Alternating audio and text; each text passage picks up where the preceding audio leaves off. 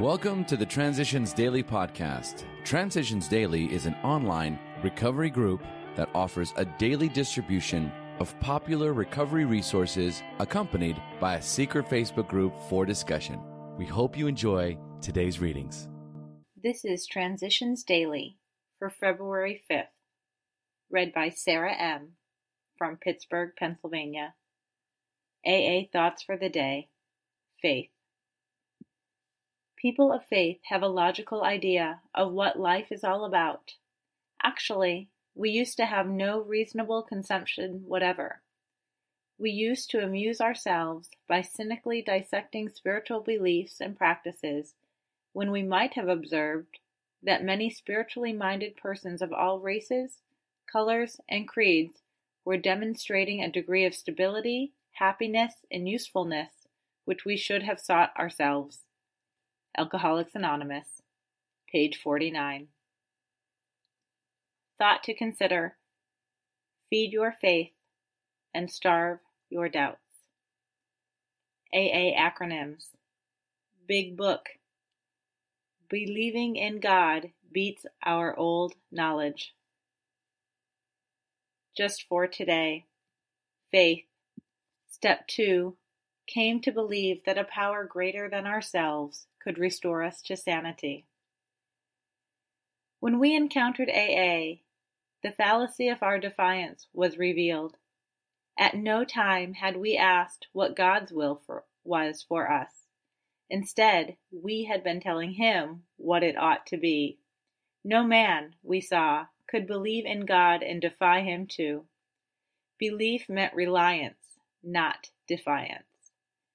In AA, we saw the fruits of this belief men and women spared from alcohol's final catastrophe. We saw them meet and transcend their other pains and trials. We saw them calmly accept impossible situations, seeking neither to run nor to recriminate.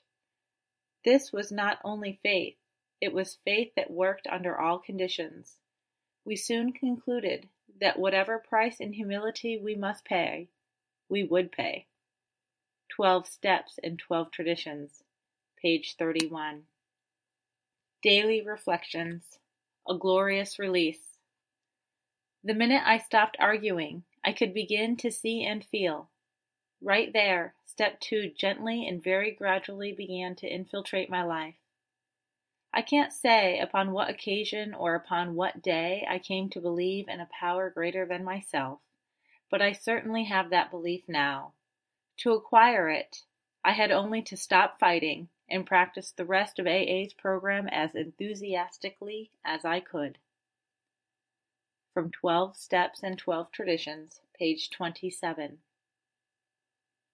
After years of indulging in a self will run riot, Self, too, became for me a glorious release from being all alone. Nothing is so painful or insurmountable in my journey now. Someone is always there to share life's burdens with me. Step two became a reinforcement with God, and I now realize that my insanity and ego were curiously linked. To rid myself of the former, I must give up the latter to one with far broader shoulders than my own as Bill sees it. Humility first. AA is no success story in the ordinary sense of the word. It is a story of suffering transmuted, under grace, into spiritual progress. That's from a letter, 1959. For Dr. Bob, the insatiable craving for alcohol was evidently a physical phenomenon which bedeviled several of his first years in AA, a time when only days and nights of carrying the message to other alcoholics could cause him to forget about drinking. Although his craving was hard to withstand, it doubtless did account for some part of the intense incentive that went into forming Akron's Group Number One. Bob's spiritual release did not come easily. It was to be painfully slow.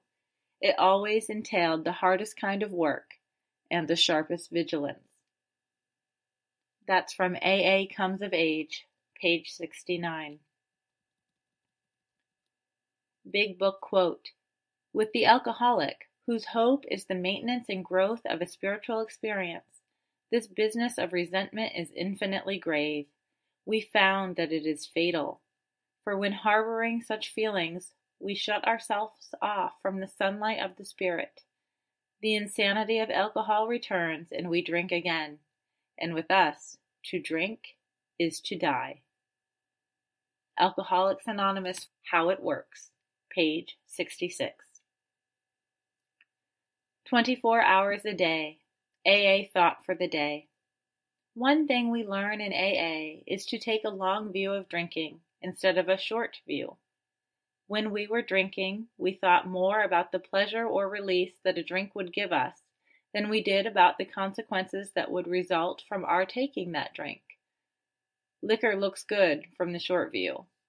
When we look in a package store window, we see liquor dressed up in its best wrappings, with fancy labels and decorations.